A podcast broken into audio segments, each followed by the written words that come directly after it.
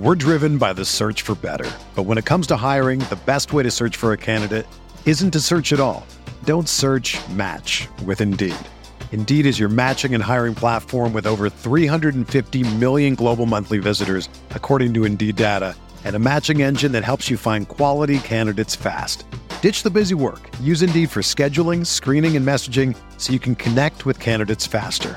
Leveraging over 140 million qualifications and preferences every day, Indeed's matching engine is constantly learning from your preferences, so the more you use Indeed, the better it gets. Join more than 3.5 million businesses worldwide that use Indeed to hire great talent fast. And listeners of this show will get a $75 sponsored job credit to get your jobs more visibility at Indeed.com slash BlueWire. Just go to Indeed.com slash BlueWire right now and support our show by saying that you heard about Indeed on this podcast. That's Indeed.com slash BlueWire. Terms and conditions apply. Need to hire? You need Indeed. You probably feel like it's the third week in March right now, and you're coming off 12 hours of watching fantastic college basketball action, and we are here to break it all down for you on the field of 68 after dark. This was the slate of the season. That's what I've been told, and it passed the eye test. We had buzzer beaters. We had top five teams against each other going wire to wire. We had upsets galore, and we're going to break it all down. I'm Greg Waddell. We've got Jeff Goodman. We've got Matt McCall, and we've got a debut of the one and only Tyler Hansbrough, North Carolina's own. Tyler, I got to just go to you quickly first. It is a pleasure to have you here. How do you feel making your debut on After Dark? Hey, man, I'm glad to be here with you guys. And uh, it's a great day for all Tar Heels. It was a big win for us. So I'm feeling real good about it. And, uh, you know, I'm excited to be here. Smart Are man. You nervous? Hey, hey, Tyler, you nervous? Admit you're more nervous doing this than you ever were stepping on the court. Come on. Uh, it's not even close. Uh, you know, I don't have much practice at this. Hey, the best thing, Greg, let me start with this. All right. The best thing for having Tyler doing this is if you had told me maybe the, the, the kid back when I first met him at 16, 17, 18 years old, least likely to be on After Dark, it might have been Tyler Hansbrough. Am I wrong, Tyler? It's not even close. Uh, yeah, I, I mean, back in college, I had no interest. But uh, you know, as you get a little older, uh, you know, I, I still enjoy watching the game and breaking it down. So, yeah, I enjoy talking about it for sure. Listen, when when we convinced you to do this, we did not know that we were going to get a North Carolina buzzer beater turned into a winning game against another top 25 team. We had no idea. Apparently, that's how it works when you work with Tyler Hansbrough. I don't know. We'll see. But uh, Tyler, just so you know, I think we told you this beforehand, but we start every single show with our toast of the night. So we're going to go around the horn. There's certainly plenty to choose from given all of today's action. Goodman, let's throw it to you first. Who's your toast tonight? Yeah, I mean, listen, I'm, I'm going to one Peter Nance here today. Uh, he's had a kind of a rough go. You know, the numbers haven't been bad, but you know, he hasn't been what Brady Manek was. And, and I think that's the hardest part for Pete Nance is filling Brady Manek's shoes. And today he made a shot that we'll talk about this might have altered North Carolina's entire season. So to Pete Nance, one of the real good guys in college basketball as well. Pete Nance, Big Ten guy. I can still claim him, by the way. Yes. Matt, let's go to you next. Who you got? So I'm not trying to make this an all North Carolina deal tonight, uh, even though uh, I'm excited to have Tyler on here and and get his thoughts on the game. But I just think it's so awesome to watch Coach Williams in the stands cheering, smiling, laughing. Like we were talking before we got on the air, like I don't know if you've ever seen a former coach, a Hall of Fame coach, sit in the stands and cheer on his team the way Coach Williams does. So I, just think that's really neat. I think it's awesome. He's supporting his former player, his former assistant coach. So, um, you know what? I'm going to toast Coach Roy Williams tonight. And I know his golf game is much better than mine. So toast to him. Dadgummit. All right, Tyler, you're up next. I got to give my toast to, uh, well, it's going to be all Carolina now. Uh, Hubert Davis. I think he did a great job uh, you know, drawing that play up. And I think it shows a lot of growth, especially from, you know, those, uh, I can't remember the tournament uh, in Portland uh, where those, you know, those last second plays, they weren't the best quality shots that you would take, but drawing up that play in the garden tonight and uh, sending into overtime was big for him. So I got to give him a, a toast for that one. Big time. Cheers.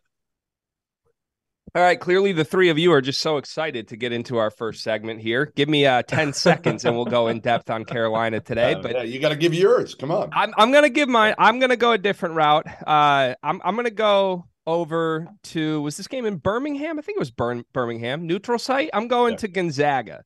Uh, and Don't Drew call Timme- this a neutral site. First is a quote unquote it is neutral not site. a neutral Goodman, site. Come on. listen, eh, I just read what it tells me. Goodman, All I- right, listen, Drew Timme was fantastic, but he's not my toast. I'm actually going to give my toast to the Zaga guards today because I think over the last month, if they've had issues, it's come from the backcourt.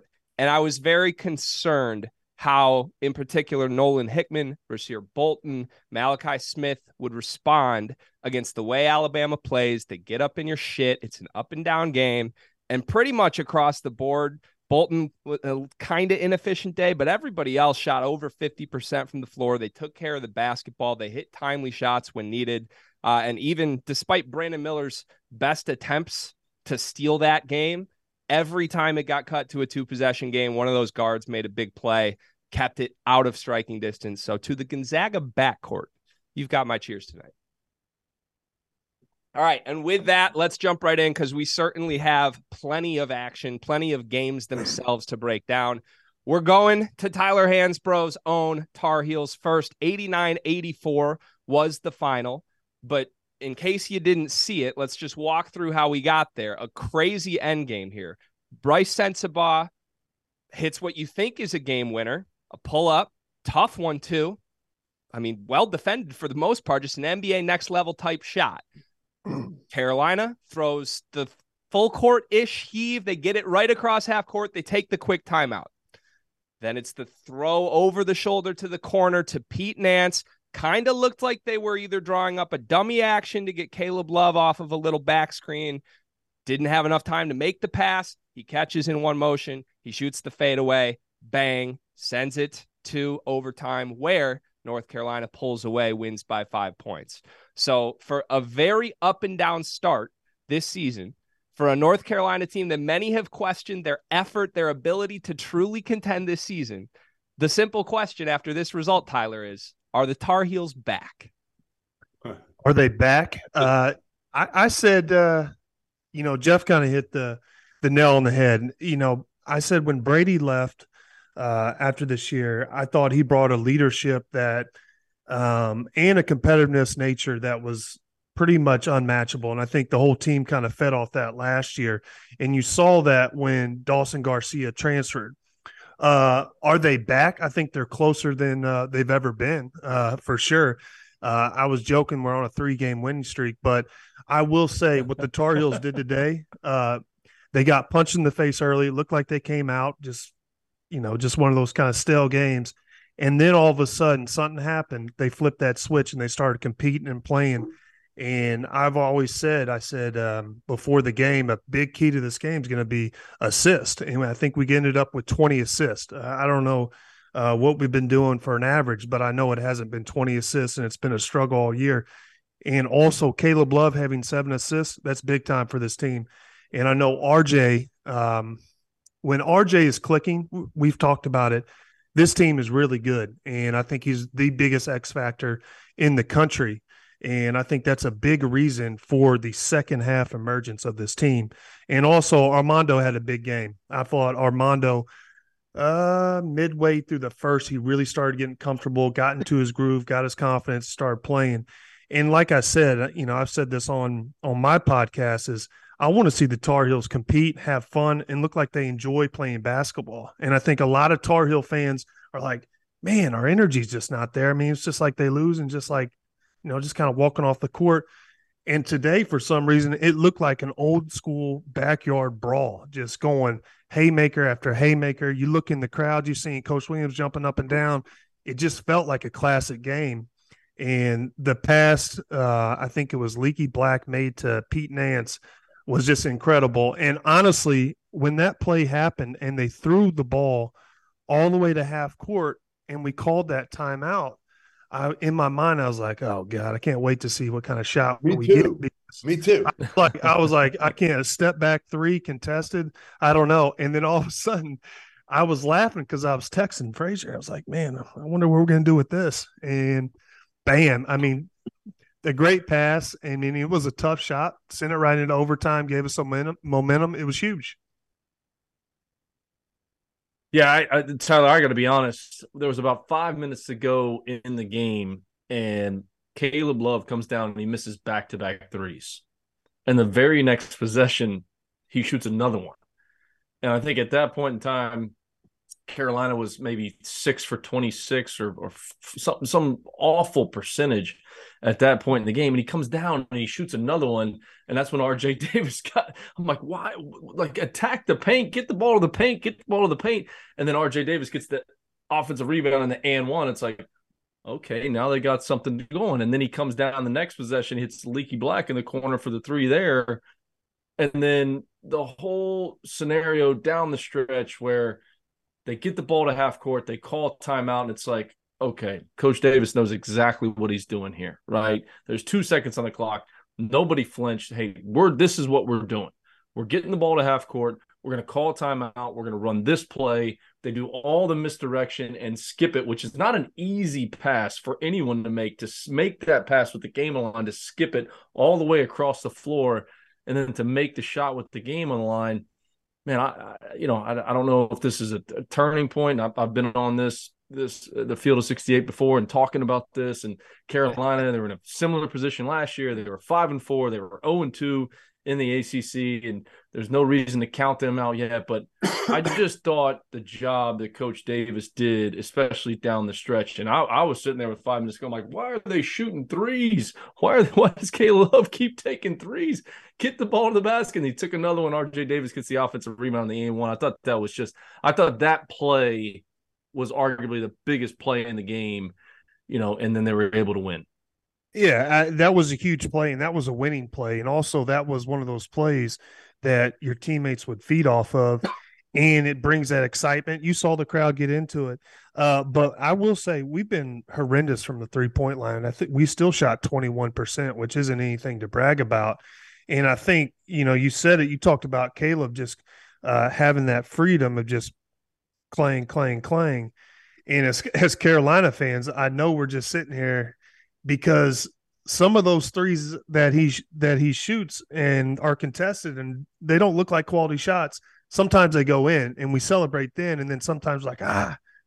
And I don't know if there's a stat for this, but we we might shoot more contested uh, threes than any team in the country, and I think we honestly play our best basketball when it has nothing to do with a play call. I think when guys are pushing the ball, having good tempo, and Armando is able to seal, and I think his old school rim run is just something that's missing in basketball. Too many, you know, Carolina fans or or whatever, they're looking for a play to get Armando the ball. And people say we should go down low more. No, it's on the post player as well to demand the ball down. You can put your head down and rim run anytime you can seal, duck in and I think Armando did that very well today. Also, he plays well when he gets putbacks, rebounds, and gets the ball around the basket. I'm not a big fan when he catches it, you know, two two or three feet off the block because I think it's easily defendable with a double team, and that's kind of where we struggle. But I think we're great when we don't have to have a play, and the kids are just playing and running and moving based off of what the you know you know how the flow of the game is going. Tyler, how much of North Carolina's problems this year to this point have been effort related in your mind? Because they didn't have that today and the result worked out. But is this just a team that gets up for the games they want to get up for? And how do you fix that? Effort? Uh I don't know if effort's the right way. I, I would say I would say there's I, I feel it's eager they get easily discouraged. So if, if the like momentum has a huge deal to do with this team, once they get into the rhythm, uh, you know, it seems like they turn it around and turn it back on. But sometimes I've seen this team, you know, I think it's I think it comes down to quality shots and sharing the ball. I think assist, you can say, you know, was it effort or not? I think we play with effort. Um, you know, I'm not sure we see the excitement that you know some teams that I had where we're jumping around, high fiving, and really celebrating and pointing at the passer. Maybe we're we're missing that, but uh, I think it has to do with uh, getting assists and sharing the ball better. Goodman, where are you at with this team? Because I know you've had your ups and downs with them this season. Does today change yeah. your view long term of this group? A little bit, a little bit. They needed momentum. They needed to win this game, right? I mean, to me, you needed a a a win to celebrate, number one, and, and, a resume win. This is a win against a ranked team. You know, they play Michigan next. Well, Michigan, we don't know if they're a tournament team or not right now. They're they're they're a fringe tournament team. Uh, you just beat two teams that, you know, yeah, you're going to feel good about getting in the win column, but they're not wins that you can really look at. And the ACC, again, it sounds a, a repeat of what we said last year that it stinks, but it kind of stinks right now. I mean, you got Duke, you got Virginia. Well, you got Virginia, you got Duke, you got maybe Virginia Tech and Miami, and I don't know what else. The bottom absolutely sucks right now. So if you lose to any of those games, it's going to be looked at as a bad, bad loss. So you needed this one on a neutral court again to start to feel good about yourself, to get some momentum, to maybe show a little emotion. I think that's what you were getting at too, Tyler. Is mm-hmm. You want to see this group actually look like they give a shit. And I felt like they didn't give a shit a year ago and we called them soft, and they were.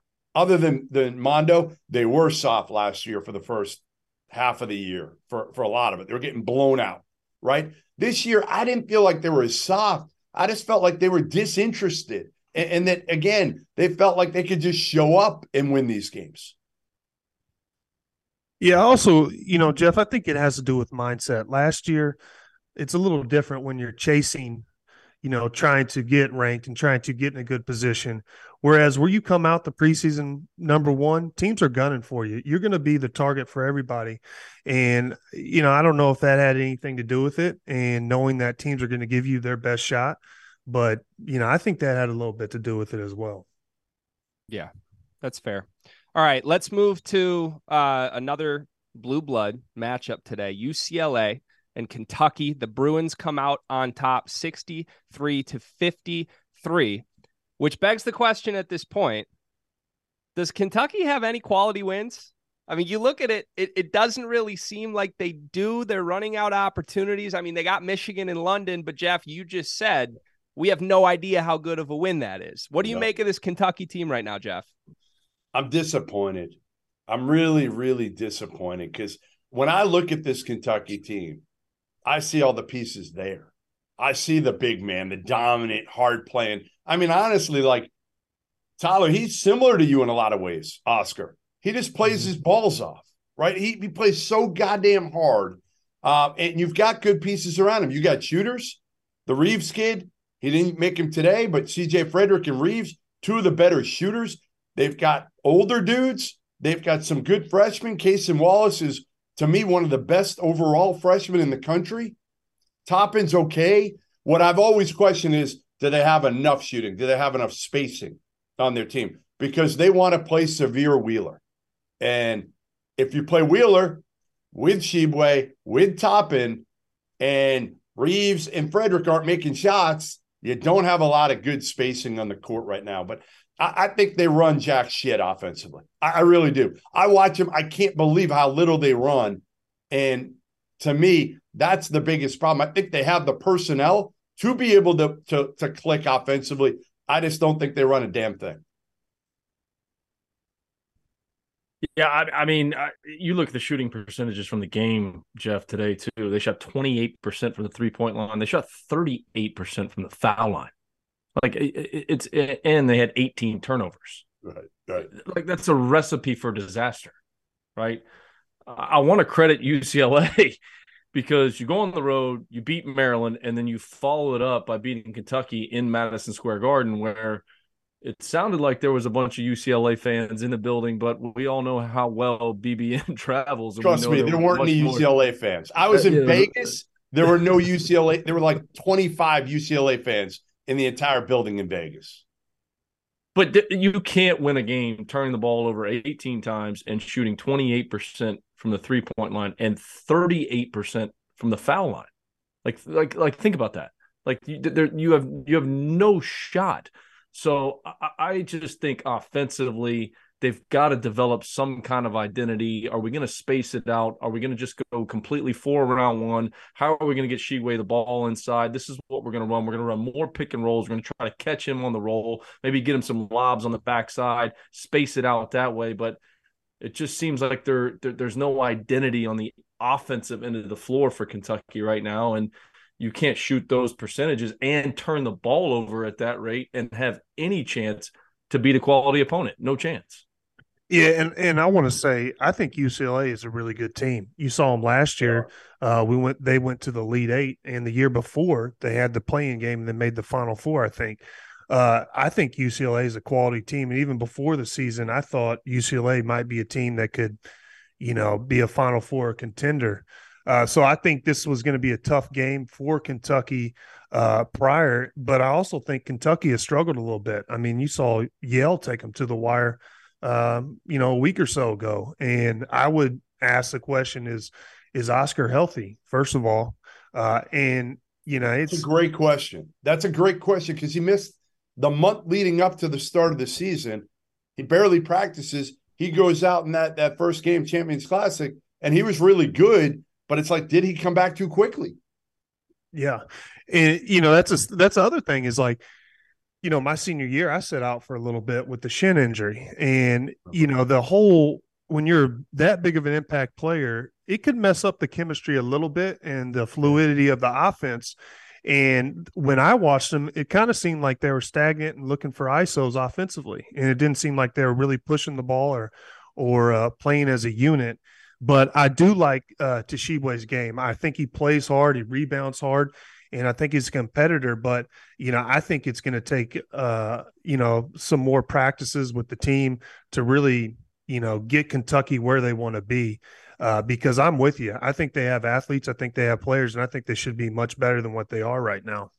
So Jeff made the the quick Tshiebwe Psycho T comparison here. I can't believe we just skated by that by the rec for, for the record. Uh, but if if we are going to play that comp game, just to be clear, advantage guard play goes to Tyler's teams. Advantage wings, NBA guys shooting everywhere, right? So a little bit of a different situation. But looking looking at this game specifically, and I, I can't remember if it was Matt or Jeff who said this, but offensive problems for Kentucky. Antonio Reeves makes a three pointer, cuts it to 54 to 51, three point game with six minutes and 15 seconds left in this game. They scored two points the rest of the game. And I, I still don't know how this team wants to score the basketball. Like, is it Sahvir Wheeler's job to run the show? Are they just going to funnel it all through Oscar? Because I don't think he really is that type of go to offensive guy in crunch time in a close game. I don't know who else it would be. You've got some spot shooters, but it's guys you got to draw stuff up for. So, Matt, what would you do schematically with this team? Like in a tight game, where does the ball need to go for this team to be successful? Well, and, I would ask Tyler this too. Like in a close game, it's so hard to try to get the basketball to the post, right? You try to run an action, and everybody is keen in on Oscar and knowing, hey, we don't want the ball getting down to him in this type of situation, in a one on one situation, and allow him to go operate. So if I'm the opposing coach, we're taking that away. First of all, if it goes inside, we're going down, we're going to get him, we're getting the ball out of his hands, and we're playing the percentages right now because they're shooting 28% from the three point line. So if he even kicks it out out of a double team, we'll play those percentages and get the rebound and come back down on offense. So I, again, I I think they have to find a level of identity. Th- th- this is how we want to play, right? We're going to be a pick and roll team, and we're going to try to get Oscar on rolls to the basket, and after rolls, maybe throwbacks on spread pick and roll situation, right? Like how many times do you see Kentucky run a spread pick and roll where they've got a fill behind guy where a guard's coming off a ball screen being set by Oscar and they throw it now all of a sudden his man has to guard the pick and roll and then he's trying to run back inside to play post defense on Oscar you don't see Kentucky do a lot of spread ball screens in that in that situation, right? Now I can throw it back and I can dump it into Oscar, and his man has already had to try to guard the pick and roll and sprint back and play post defense. So I just think they have to find an identity. This is how we want to play. This is what we're going to do. We're going to run these three or four things. We're going to have a package where we can try to get him post ups in these types of situations, but we're going to get Wheeler coming off pick and rolls and Reeves filling behind because those are our three best offensive players. And then it's, hey, are we going to do something different on defense? Do we press more because we have length? We have athletes. Can we get into some passing passing lanes and try to create some turnovers to get ourselves out on the break? I think that's another thing they've got to try to figure out going into league play. But, you know, if you look at the SEC, obviously Tennessee's terrific. Auburn's been a little bit up and down. Alabama had a great weekend last weekend. No, they didn't play great today and dropped one today, but Kentucky can still find themselves up towards the upper echelon of the league because I, I think talent wise, like Jeff was saying, they're better than a lot of teams in that league. They just have to figure out, hey, this is what we're going to run on offense. We're going to take advantage of these three guys. Okay, we've well, got. Well, hey, Matt, Matt. Yeah. But when Tyler played at Carolina, I mean, I'm not comparing. I'm not saying Sahvir Wheeler is as good as Ty Lawson. Obviously, he's not. But but what I am saying is Ty Lawson was kind of a non-shooter at the mm-hmm. college level to some degree. But mm-hmm. what did he do? He used his speed to get so many easy baskets for himself, for you, Tyler, for everybody else and that's something that you don't see Kentucky do. They don't get that. And Wheeler is he's fast as shit, Matt. Like, wouldn't you wouldn't you find a way to get him downhill? And he can get downhill in the half court, but they got to get more in transition. They have to get more transition. And that's my point too. And I think RC has said this before too. Where's the spacing? Where's the floor spacing on offense? There's there's just it seems like the lane is so clogged yeah. in order for him to get downhill and get in the lane and create for his teammates. And it's whether it's Oscar, you know, coming out of off the baseline. It's just it just doesn't seem any floor spacing out. That's my point in terms of hey, let's do some four route. Let's have Oscar set spread pick and rolls and space it out. Now Wheeler can come off and try to create. I bring Wheeler off just... the bench. I would bring Wheeler off the bench and start Wallace with with with more shooting. I would. I just I think as a non-shooter these days, it's really hard if you have three guys that can't space the floor: Wheeler, Tshiebwe, and Toppin. All three of them score points. It's hard. Yeah, like points. you just can't. Hard, you can't win these days points. that way. Yeah, and I think if points. you you add that shooter, I think it opens up things for uh, Oscar down low as well.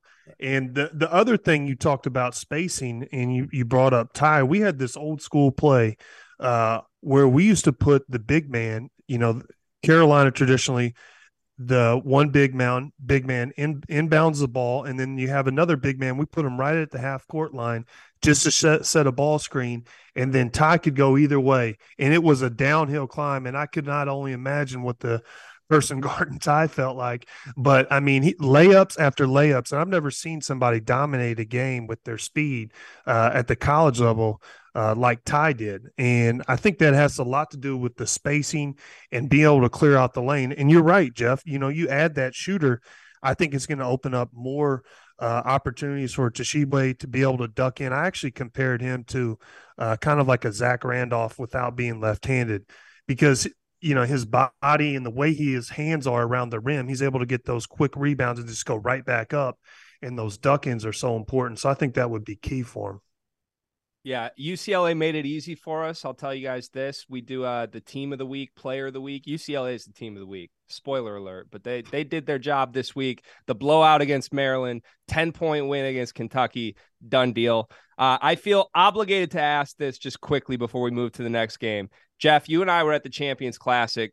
I think half jokingly talking about what if this season doesn't go well. Do we need a coaching change here? Well, oh, Hey. I, I, mean, listen, listen. Let me let me throw one number at you. Since Calipari signed a lifetime contract, eight and fifteen against ranked teams, zero NCAA tournament wins. Wow, there's some boo birds. There's some boo birds out. Listen, I've said it. I get to pick wherever the hell I want to go for the NCAA tournament. I will be at Kentucky's first round game, no matter where they are. I don't care if it was Alaska. I'm going to go because how tight John Calipari is going to be for that game, you are never going to see a coach tighter than, than him going into that game. Because again, two years ago was a disaster. Obviously, it was in the bubble, so uh, it, you know it was a different deal uh, in the pandemic. Last year, they lose to St. Peter's. This year, there's honestly there's a lot of pressure on John Calipari. I don't know what the buyout is. You can give somebody a lifetime contract all you want, and McCall knows this. All that matters is the buyout, and the buyout's going to be crazy for Cal. It might be dollar for dollar. I have no idea, but that's all that matters. But ultimately, the fans, if he loses in the first round, it went from there were probably I would say 10 10% of the fan base after last year wanted him gone after they lose to St. Peter's. It'll be more than that, than half this year if you can't get out of the first weekend. You yeah. think it's all Jeff though, like based on on getting out of the first because like look at what he had. I mean, he won a national championship. Uh, like, had he won two national championships, would you think Kentucky fans and you engage with them on Twitter a lot more than I do?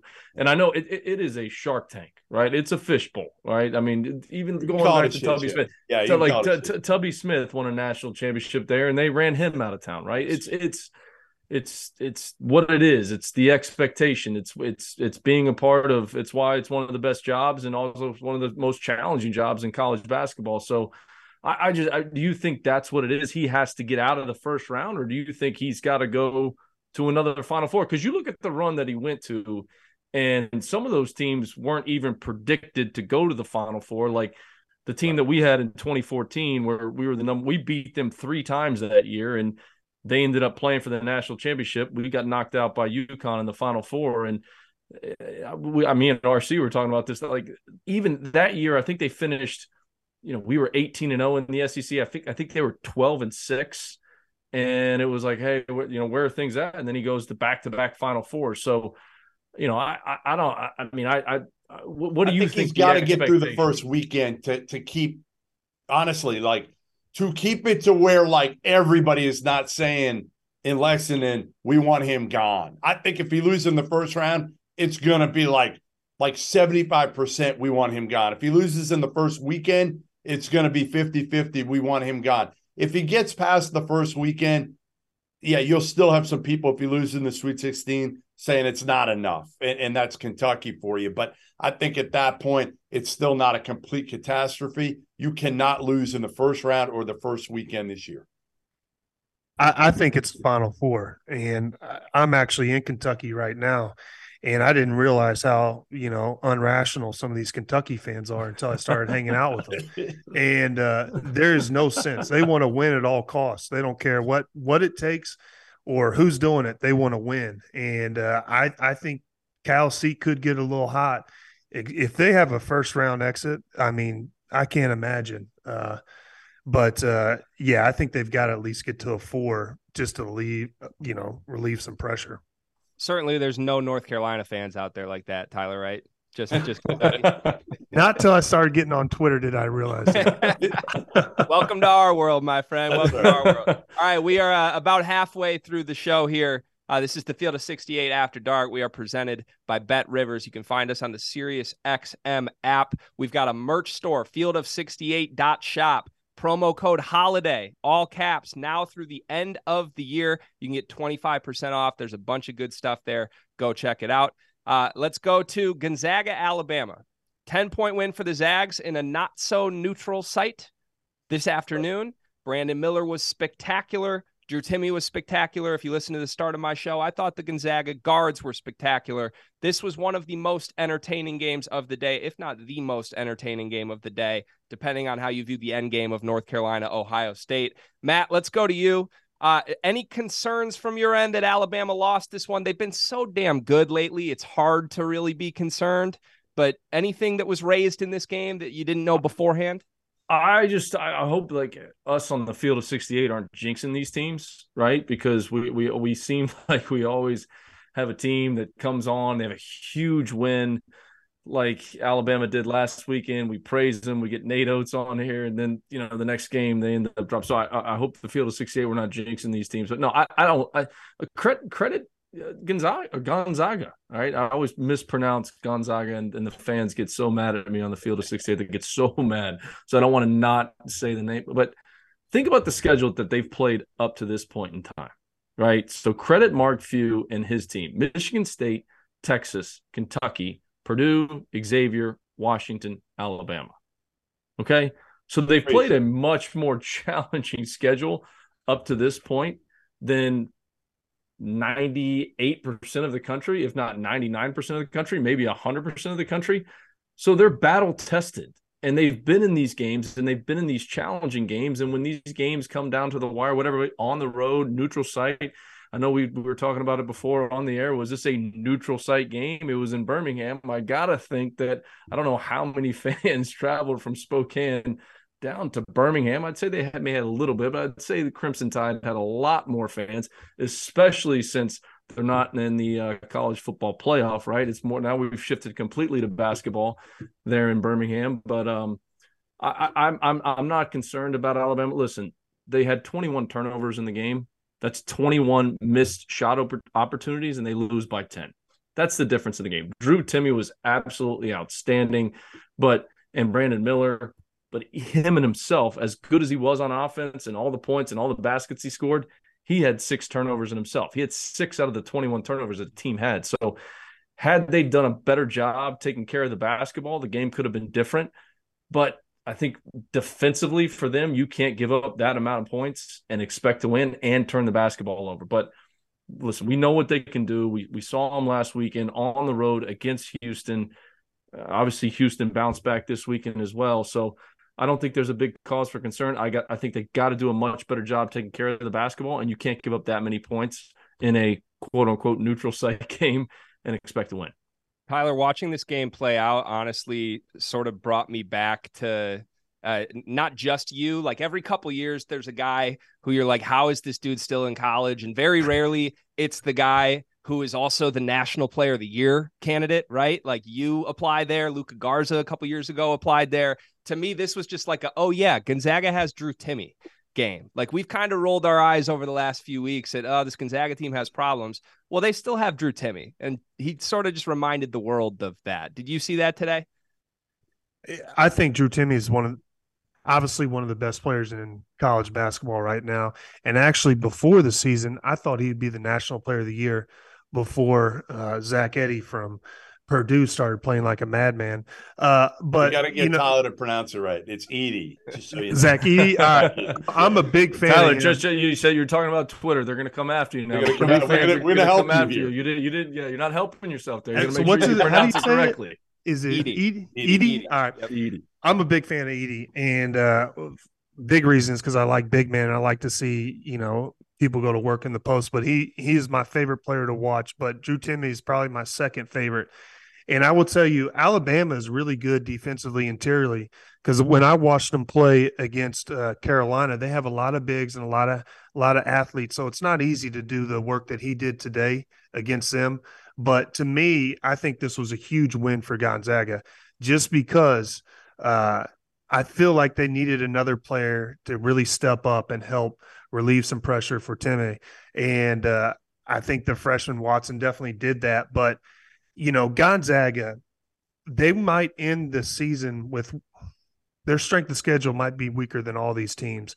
And the reason I say that is because they've got to book these or schedule these tough games before their conference, you know, starts because you know they, they probably won't have a top 50 player or top 50 team in that conference and uh, that's always been a knock for me. And I've always kind of disrespected Gonzaga because of the conference they play in. So I respect them coming out and trying to get some of these tough games. And uh, I think it, you know I think they need to win games like this because they're not going to get these quality wins in their conference play. It's a different Gonzaga program than when you played too. They're they're they're more consistent now. They do schedule um, this this is the the most difficult non-conference schedule that Mark Few and Gonzaga have ever played, and they always play a tough one because he knows he knows mm-hmm. that the WCC isn't loaded, uh, and this year it's probably weaker than than I don't want to say ever, but BYU's not great. St. Mary's is always going to be good, but they're not great. So I think they challenge themselves. And as Greg said to start the show, those guards are the biggest question. We know what we're going to get out of Drew Timme every night if his guards don't help him, he's screwed because you know, especially listen, the fact that he did it against a long and athletic, super athletic front line of Alabama is really impressive because that's when you want you you always worry. And I worried about it with you a little bit, Tyler. I think you're a little bit taller than than Drew Timme is, but but you worry about that because you weren't blessed athletically like some of these dudes. Mm-hmm. So how hard is it sometimes to go up against some of these front lines that Drew Timme is seeing today with these athletic dudes that are that are long as hell and and can jump. Yeah, when I see his game, the way he gets positioned in the post and his jump hooks are unbelievable. And I kind of had this the ability to make a jump hook with contact.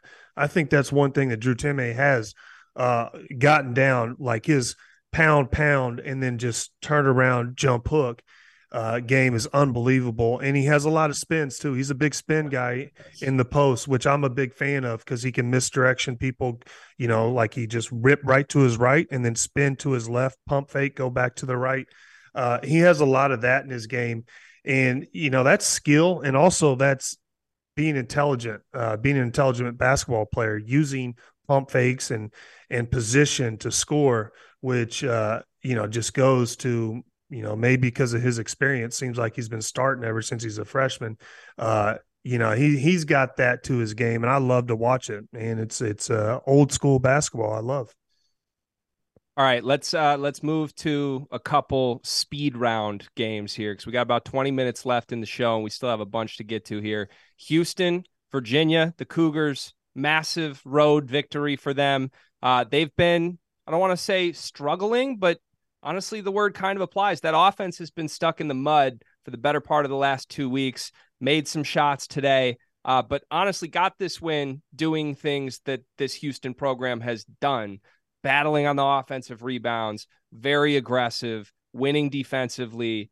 I mean, they imposed their will in this game. How surprised were you that Houston was able to go in to Virginia and get this win, Jeff? Not really. When when you knew Reece Beekman wasn't going to be healthy and maybe was going to play with a hamstring injury, he's their most important player. He's maybe he might be the best defensive player in the perimeter defender in the country. Um, and they're just they're good. Virginia, I saw them twice in Vegas, and and uh, they beat Baylor in Illinois, and they're a good team. But Houston's upside's higher, and Houston was coming out that loss at home to Alabama, so they were ready to go. They needed this one a little more than Virginia did. And, and Sasser had been hurt lately, uh, didn't play with the, the goggles or the glasses uh, today. I thought he was a little bit better, but you know, Jarace Walker, man, he was mm. awesome today. Mm. Awesome. Like I remember seeing him at an AU event a year and a half or year and change ago, and I was like, yeah, he's good, but like I didn't love him, you know. But but it's hard to evaluate, obviously, in in AU. Uh, he's just gotten better and better in his skill level. Like that's the one thing he could score in a, in a bunch of different ways at his size. It was probably 6'9, 250. He could stand out there and shoot the three. He could post up. He could put in the floor some at his size and still get by dudes and finish through contact. And the most impressive thing today for me on him was his ability to pass the ball because I did not know he could do that. And he Four made assists, one turnover. He was awesome and like yeah. really, really like passes that were just easy baskets for for his teammates. They didn't have to work for him; they were just easy. So I, I love this Houston team because they're a team and they know their roles for the most part. And if they're healthy, I still think Houston is as good as any team in the country. Matt, Virginia national title contender this season, yes or no? Oof. I mean, after watching them today, especially on their home floor, I, I don't know if they're a national title contender. I think a lot of it's going to come down to the matchups, right? Um, who do they see in the first weekend? Can they get to the second weekend? No question about it. But it, uh, you know, a lot of it comes down to the matchups. But I, again, I, I, agree with Jeff.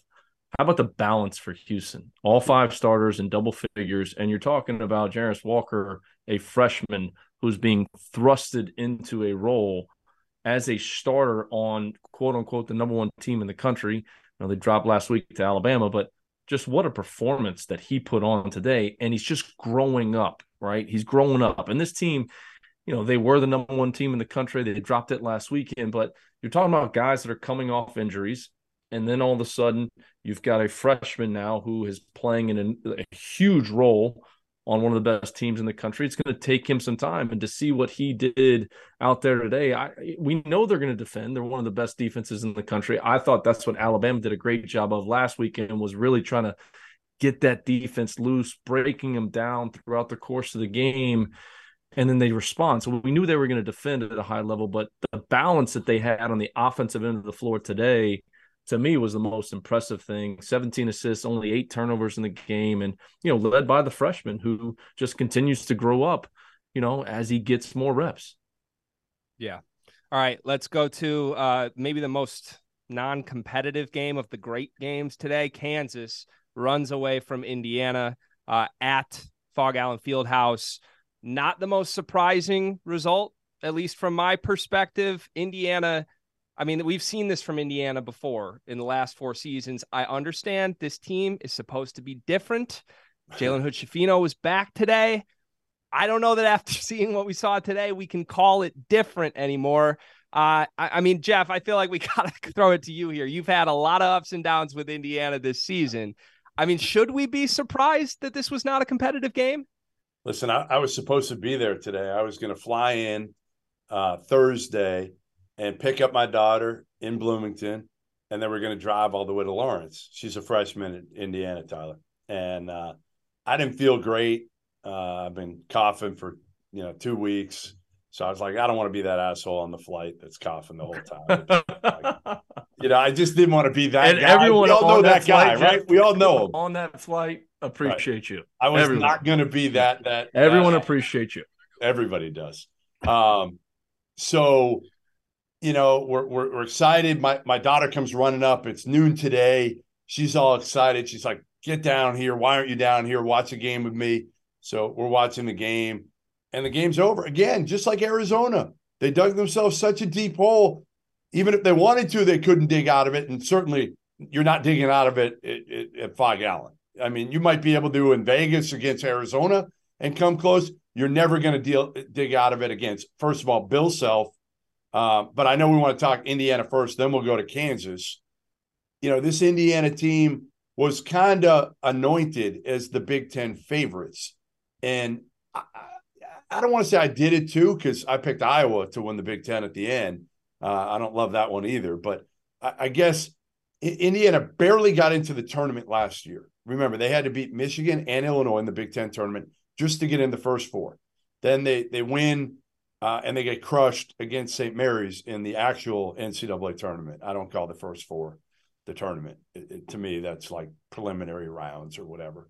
Um, so they get drilled by Randy Bennett, and we all annoy him because they're bringing everything back, and they add Jalen Hood and uh, Malik Reneau, who, who are both really talented players, but neither one can shoot the ball from the perimeter. So they still don't have big time shooters. And Xavier Johnson, while he got hurt today, has really proven it for like 10 games that he's a high, high level point guard last year for the last like third of the year. So there is still a ton of questions to be answered for this Indiana team beyond the fact that to me, they're a top 25 ish team. That's what they are. That's what they are right now. We're driven by the search for better. But when it comes to hiring, the best way to search for a candidate isn't to search at all. Don't search match with Indeed. Indeed is your matching and hiring platform with over 350 million global monthly visitors, according to Indeed data, and a matching engine that helps you find quality candidates fast. Ditch the busy work. Use Indeed for scheduling, screening, and messaging so you can connect with candidates faster. Leveraging over 140 million qualifications and preferences every day, Indeed's matching engine is constantly learning from your preferences, so the more you use Indeed, the better it gets. Join more than 3.5 million businesses worldwide that use Indeed to hire great talent fast. And listeners of this show will get a $75 sponsored job credit to get your jobs more visibility at Indeed.com slash BlueWire. Just go to Indeed.com slash BlueWire right now and support our show by saying that you heard about Indeed on this podcast. That's Indeed.com slash BlueWire. Terms and conditions apply. Need to hire? You need Indeed. Ish. Yeah, Tyler, I don't know how much you saw this game, but um, I mean, I again, from my perspective, this is sort of who Indiana has been. We had Geo Baker on here, I think about a week ago, saying, "Look, no one in the Big Ten scared of these guys." And I got a stat for you: Trayce Jackson Davis in his career at Indiana, five and twenty-five against KenPom top 100 teams on the road. Wow. I mean, that's a tough stat to come back from. Uh, but again, this is also Kansas at home. Like you would have liked to see this be a little more competitive, but we can't be we can't really blame them for losing this game, right? Well, I will say this: they were up against it before they walked into uh, Lawrence. I think Kansas is the hottest team in the country right now. The way they're playing, and I think Grady Dick might be the him and the Miller kid from Alabama are probably the two best freshmen playing right now. And I think the way he's playing and the way Kansas is running and sharing the ball, I mean, they're the hottest team. And I had Kansas winning this one big, especially after I watched them destroy Mizzou uh, in Columbia last week, was just an absolute ass kicking. And uh, Kansas is really good. And I think Bill Self's doing a great job too. Their team is clicking. And you know, Jeff, I saw you tweet it. I think they're a contender, and you know, I think there's a real possibility uh, they could go back to back and probably be the first team I think since Florida did it. And uh, yeah, they're they're playing well right now. Yeah, Tyler, that was that was the back to back team that we thought as Gator fans on the staff that you were going to be a part of as well. I'm just going to throw that in there when when you decided to go to Carolina. Now you you got your national championship as well. And oh, okay, you you got yours, but you know the back to back. I'm I'm not rooting against Kansas as a, a, former employee and alum at the University of Florida. Uh, I'm not rooting against are. them, but but you are. Uh, my Norm Roberts is my guy. I love Norm. I'm always rooting for Norm. Um, you just no, don't want him to win another one. That's all. I, yeah, just you, you want to hold on to that piece of history a little bit. Um, but like, think about this: Kansas has one loss. Their one loss is to Tennessee, and that was a third game in three days on their MTE. Yep. Right. If they didn't lose, like like playing three games in three days, that that is a challenging deal. Um, and that's their only loss. So if if they hadn't lost that game, you're probably sitting here and they're the number one team in the country. I I think that this just is a credit to Bill Self and uh, you know, I, have talked on this before about how I think Matt Painter is arguably the best coach in the country. But you put Bill Self's resume up against any coach out there, and the the number of championships he's won, uh, the number of wins he has, and even this year he doesn't have that you know back to the basket prototypical front court player that they can throw the ball in and let the guy go operate. They don't have it, and he's adjusted in how they play. They play with greater pace. They space it out. They shoot more threes, and that's what coaching is, and that's why he's one of the best in the country. I, you know, I think it's hard. I, I think when you look at all the teams that we've watched up to this point in the season, I don't know if there's a clear cut. Hey, this team is going to win a national championship, or this team is definitely going to be in Houston at the Final Four. I think there's a lot of teams that you could put that category in, and I think Kansas is one of them. And you know, had they not lost that game on the third game in three days, they're the number one team in the country, and, and maybe they are when the new polls come out. The guy that made them go tonight to me, Dajuan Harris, 10 assists in this game. Jeff got to talk to him after this game. Let's run that interview. How surprised were you with how dominant this win was and how much you guys were able to really dominate in the paint? Uh, really, uh, we had all week to uh to prepare for this game. So our, our whole prepare prepare preparation uh preparation whatever preparation. was preparation. for uh yeah, yeah was yeah. for uh Trayce Jackson. So that's all we was worried about. I mean, they have other great players on that team too, but our main focus was him. So and then really uh really uh this whole week we was just on defense. That was our whole that was our main focus, just defense. So and you know, coach, you know, coach, coach is big on that, so we just had to get that done first. Yeah, I mean, if I told you again, to me it was offense and and front line. Those were the biggest right, questions for you guys coming into the to the year. Who's yelling? You said what? Sorry. you said what? Sorry, coaches. I couldn't even hear you. Who? Bill's yelling in the background. Oh, that was Coach KT. You know he has oh, scouts right, today. Right. Um, I was saying the biggest question marks were offense and and big men, front line. You know, who is going to going to emerge? KJ has done it, but it's almost been like a combination this year so far. And to me, what you've been able to do with those lob threats is really taking advantage of teams. How much of a, of a difference is that from you, even from when you had McCormack last year? Uh, I feel like our bigs this year, well, they they're more athletic than Dave was last year. So they, what coach tells them every day is set screen, block shots, and rebound and catch lobs, and that's how they're gonna get in the game. And I feel like Susie did a did a great job with that today, and he was ready when we needed him. So because he had a big task today with Trayce Jackson, so I feel like he did a really good job. And then really, they when I came off ball screens, they was like the bigs sagging off. So only thing I had to do was make a, a, a throw a lob or shoot my floater. So that's uh, that's what I was reading the whole time.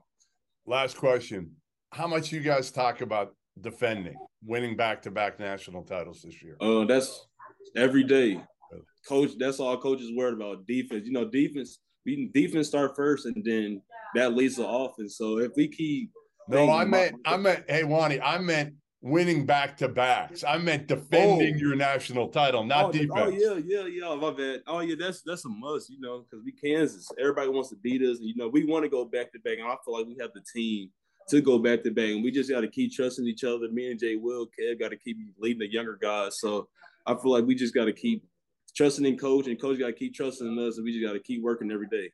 Well, listen, uh, congrats. As I said today, you've turned into one of the best all around point guards in the country. You really have. And um, adding that offensive element to your game, obviously, we know you can defend, we know you can distribute, get your guys the ball. But when you can be a threat offensively, there aren't many better. And, and the way you've done it, the progress you've made steady every year, really impressive, Dajuan.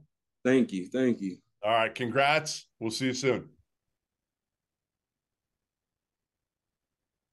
That was the Field of 68's own Jeff Goodman with Kansas point guard Dajuan Harris. And uh, sorry, Jayhawks fans, for what I'm about to say, but while many of you may have watched that relatively boring game today, many people also watched one of the most exciting games I've ever seen. That was Furman against Stephen F. Austin, the first college basketball game ever aired exclusively on the Field of 68 network. And boy, was it a good one. We had John Fanta, Terrence Oglesby, and Rob Doster on the call. Essentially, get a buzzer beater. It wasn't actually a buzzer beater, it was a game winner with mere point half a second on the clock. Uh, incredible back and forth game. We had a 20 point comeback. We had lead changes in the final minute. It was just as thrilling as you could get for the first game broadcast on this network. Jeff, obviously, this is a big moment for the field of 68. What does this mean to you to have this happen today?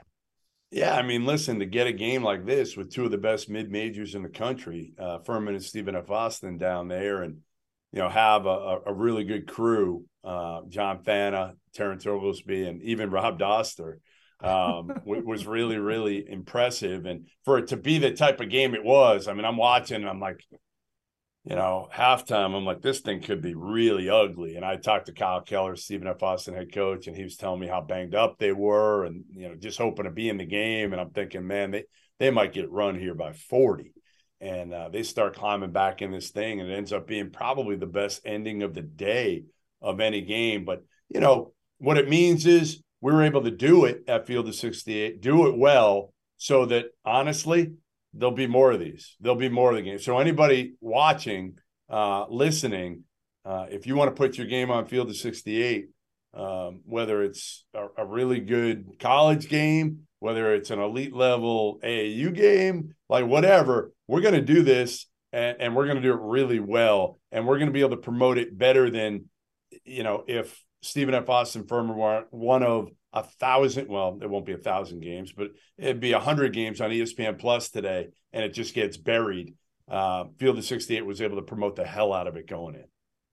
Furman's mike bothwell hit the big shot 36 points 12 for 14 from the floor. He's a name the country needs to know. Matt what do you like about bothwell's game from what you've seen? Well first of all i, I want to talk about how well that rob and fanta and tio they were eating the entire broadcast. They just kept bringing them food, food, and it just looked like uh, even like leading up to the first of all, it didn't look like Rob paid for anything the entire weekend.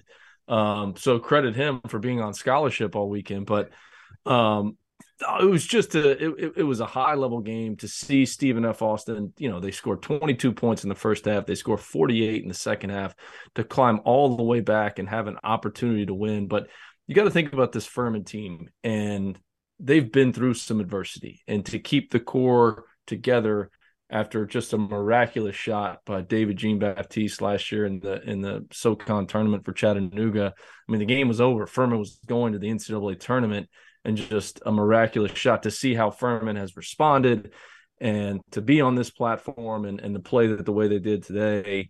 And, you know, the, the, their guys even talked about it going into the game. They, they mentioned, you know, the Chattanooga game and to see Bothwell and, you know, how he feels and to see him come back and respond. And after going through something like that and missing out on the tournament last year, they're hungry and I, I, think they're the clear cut favorite in the Southern Conference. But it was it was a great day. It was fun to follow. It was it was great to see, uh, you know, Fanta and Rob and T.O. and the job that they did on the broadcast. And again, man, I, it looked like Rob was on scholarship all weekend. So um, it's like know, Christmas he, for Fanta. I mean, yeah, Fanta it was unbelievable. And the food was just coming around left and right. I was like, man, I, I need to get there and get some of that. Yeah, if you didn't catch the game today, first of all, what are you doing? But second of all, you're in luck. Our lovely production team has the highlights, which we're going to show you right now.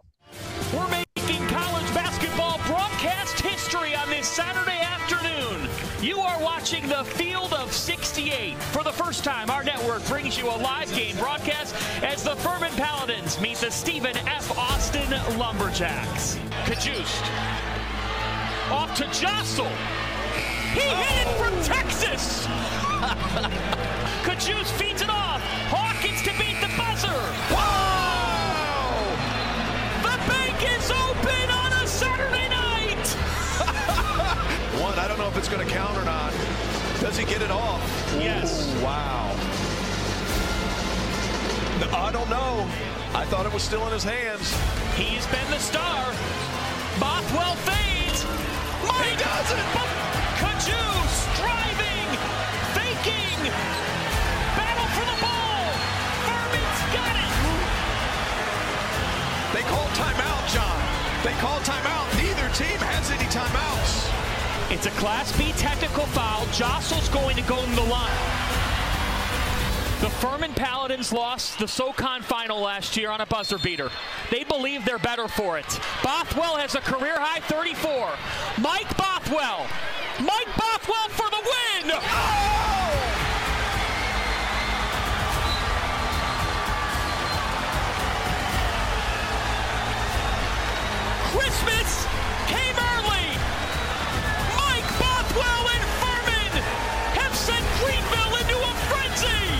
Career high 36 points. What did you get going tonight against this team? I just I just tried to will, will us will us through. You know, we were having a lot of things go wrong for us in that second half. I just tried to will us through. You know, we had to make plays. They were pressuring us. I just had to be the player that I am uh, and, and be the leader that I am. And tonight that meant score. Other nights it's gonna mean get assists, get make, make plays for others. But I just tried to be the player for my team. The field of 68 after dark. Furman's head coach Bob Richey. Bob, give us a little bit of excitement there, huh?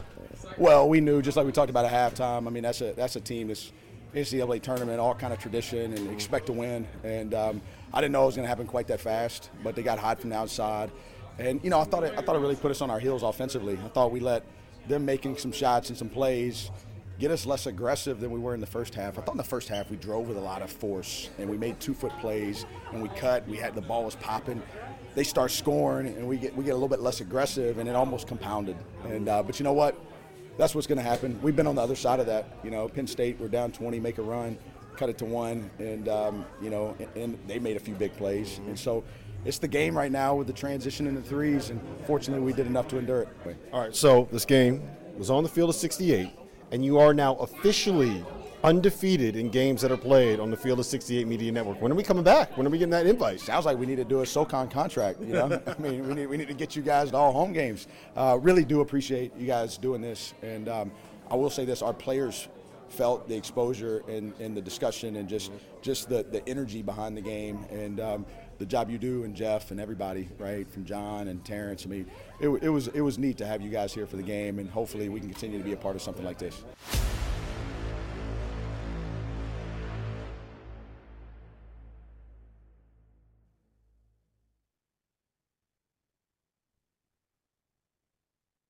Again, those were highlights from Furman versus Stephen F. Austin, the game of the day, if you ask anyone involved with the Field of 68 network. And stay tuned. Uh, we hope to broadcast plenty more games just like that one in the future. Uh, we're going to wait out the end of this Arizona Tennessee game. If you've been watching it at all, hell of a game, back and forth. Tennessee had a lead early, tied at the half. Arizona took control, 10 point lead midway through the second half. We've still got a two possession game with just under two minutes left. We will see what happens and we'll break it down quickly if we can. While we wait for that, though, we're going to go to story time here. Some exclusives. We've got Tyler Hansbrough on the field of 68 after dark. We've got a coach in Matt McCall who once recruited and hosted Tyler Hansbrough, trying to get him to Florida to be part of a dynasty at Florida. So Matt, I'm Well, just going to Greg, Greg, I was, you. yeah, I was a student manager, so I must have not. He, he was done not enough. recruiting them. He, Yeah, he I wasn't have been- recruiting. I mean, I was, you know, I was the guy on the visit that was trying to line everything up, and this was You were back when could, like, partaking, right? You, You were could hang the jersey in the locker that had the name on the back. That that was legal back Hey, then. McCall could was trying the- to set him up with a with a girl when he got there. That's what McCall was in charge of. That's that that's was David- recruiting to that me, was, Matt. That Come was on. David Lee's job. David Lee had all the females. That was David Lee. That would have been a tough task. Uh, back in high school, I was about as quiet as you could you could be. Uh, I will say, uh, David Lee was my host when I went to Florida, and I've I mean David Lee is a you know watching him in high school that was he's one of the best high school basketball players I've ever watched, and so being from Missouri, you know I kind of I he was kind of like a role model, and so having him host me was really cool and uh, you know playing on the same AAU team. But I will say, Florida for the visit was the best visit of any school. It wasn't even close. I mean, David David had it set up where we were going out. I mean, he had probably. I can't, I can't imagine how many girls he tried to like just throw at me at the club or whatever. And uh, it, I mean, I had a great time. It was also my first visit. And uh, in my mind, I was like, man, I got to take more of these. And and so uh you know after going out and hanging out with the guys man it was a great team and i wanted to go to florida. I was like man i'm not going on another visit. I love florida. And uh i even think i told uh coach donovan i was like man i'm coming here. And or something like that in the car The old, the old soft commitment. The old soft Yeah, the old- Yeah, wake there- up on sunday There was man, no you tweet, know. there was no tweet back then, but the old soft commitment. yeah, this is a shoe in. And uh, yeah, after talking it over with my family, it was, I mean, it was hands down the best visit. And I went, actually, my visit to Carolina didn't go that well. And Carolina was actually kind of off the table. And then uh, Wes Miller, who's one of my best friends now, I took a second visit to Carolina. We had a great time. Uh, but that's the real reason I, I, I didn't go to Florida is because my family actually pretty much talked me out of it. And my second visit to Carolina ended up going pretty well. Uh, Wes took me out. We had a great time. I will admit, not as good as uh, of the time I had in Florida for sure. Uh, that's how it happened. Tyler, let me ask you this: when when we went back to back, and you're at Carolina, were you at all at that point in time after? Now you you you got your championship, but w- when we had gone back to back, were you at all like, man, I wish I was there? Just was it just more motivation to win one for Carolina? you know, it was a big debate in my family if, you know, Florida, you think football school. And uh, you know, there was a debate whether they could win a whether they could win a national championship and you guys ended up winning back to back national championships. So yeah, it was a little tough, but uh you know, it, it was motivation for sure. But I was also I, I was really happy for for the program because I remember Anthony Grant Grant recruited me and I thought he was a really good dude.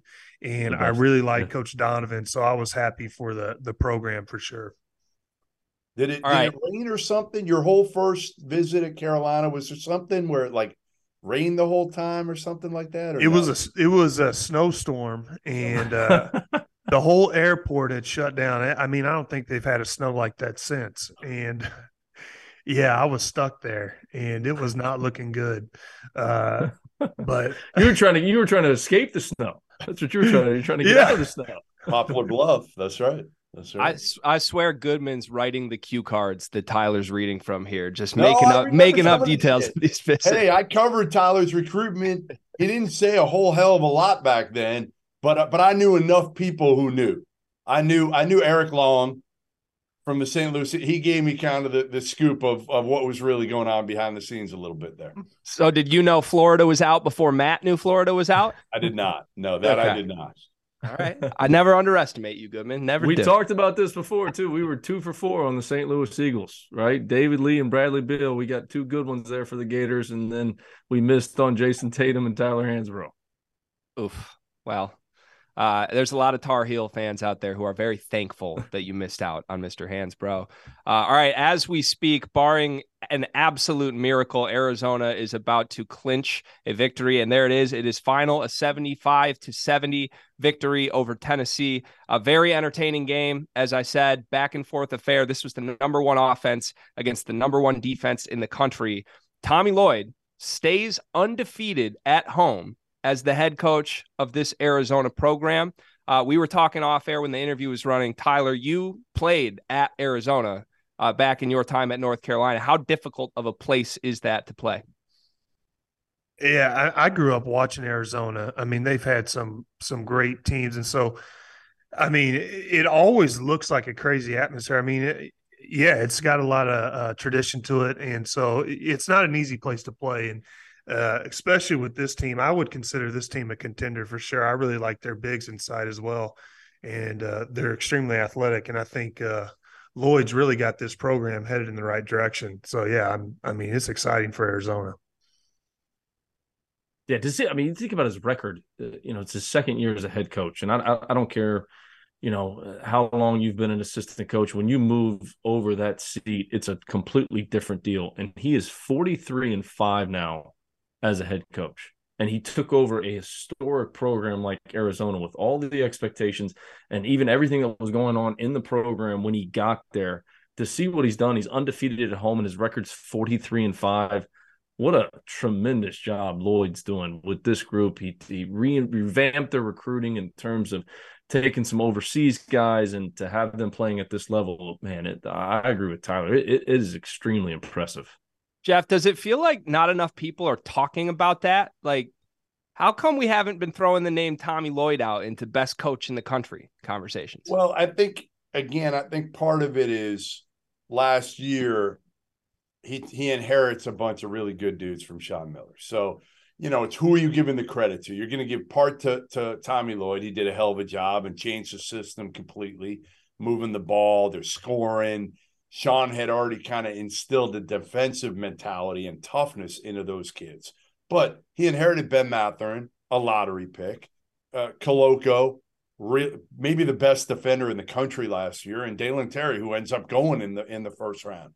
So all those guys leave, and we figure there's going to be a drop off, right? There's got to be this year, and and there really hasn't been a huge drop off.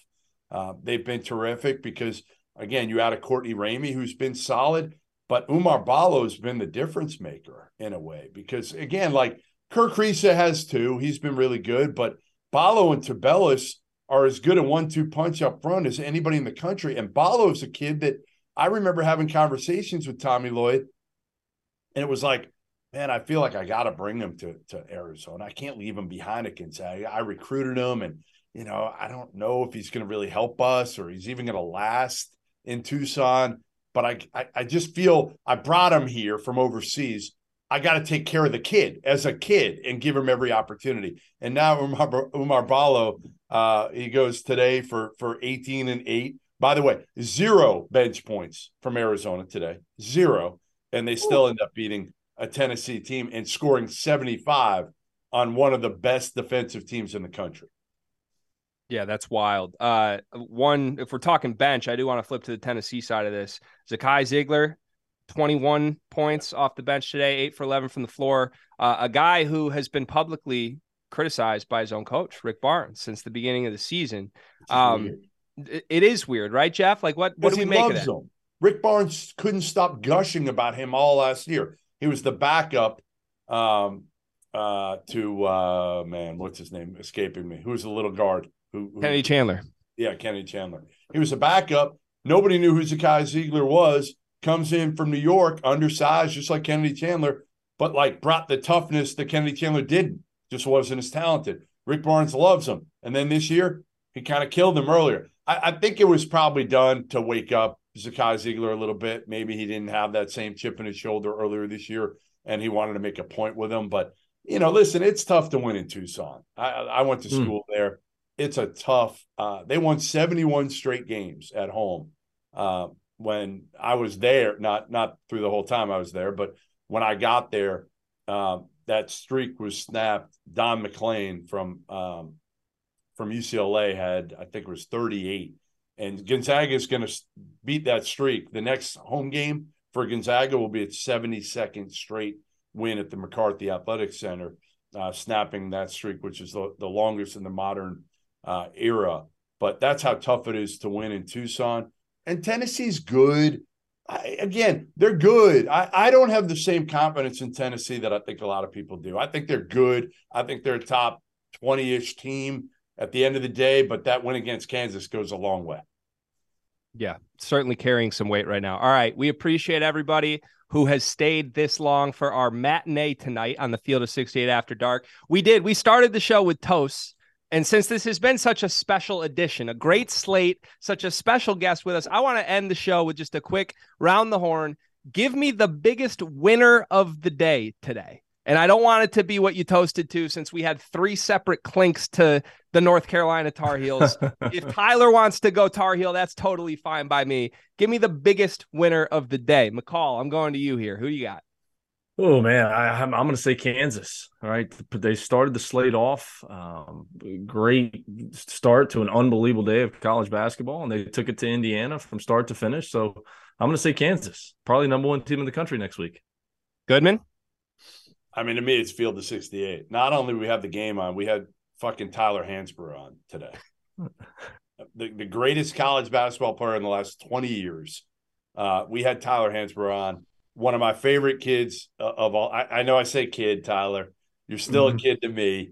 Uh, watching Tyler grow as a person has been one of the coolest things for me to experience. And, and I mean that, Tyler. Like I don't want to get emotional on here or anything, but but but it's true. Like you didn't say two words when we first met, and even throughout a lot of it, even though you know mm-hmm. probably the most you ever talked is when I beat your ass in ping pong, right? it's got to be, yeah. But, but it's, it's really cool to watch you on here. You're so damn good at this. I hope you continue to come on Field of 68 after dark. Hopefully, it won't be as late uh, past your bedtime next time, but uh, I mean it, man. It, it, it's it's really cool, really cool. Hey, I appreciate you having me on, and man, this has been great. And um, yeah, maybe more. And I'll, I'll just do my toast. There's, there's, no bigger winner than the Tar Heels today. I mean, our narrative for the rest of the season uh, could have been right down the toilet if we would have lost this one big, but this is a big win for the Tar Heels. Cheers to that. All right, I'll wrap with uh the obligatory UConn Huskies mention. There you go, uh, Rob Dauster. Uh, there, there, you go. go. 22 point road win. That's today. that's a good point. Nobody's talking about it. No, hey, no. nobody's I, talking about it. This has been a this has been a running joke of mine where we get cut for time every time we're going to talk about UConn. So uh, to the Huskies, great the win. Huskies. Maybe next time we'll talk about you here. Uh, this was the Field of 68 After Dark for Jeff Goodman, for Matt McCall, for Psycho T, Tyler Hansbrough. My name is Greg Waddell, and we'll see you next time.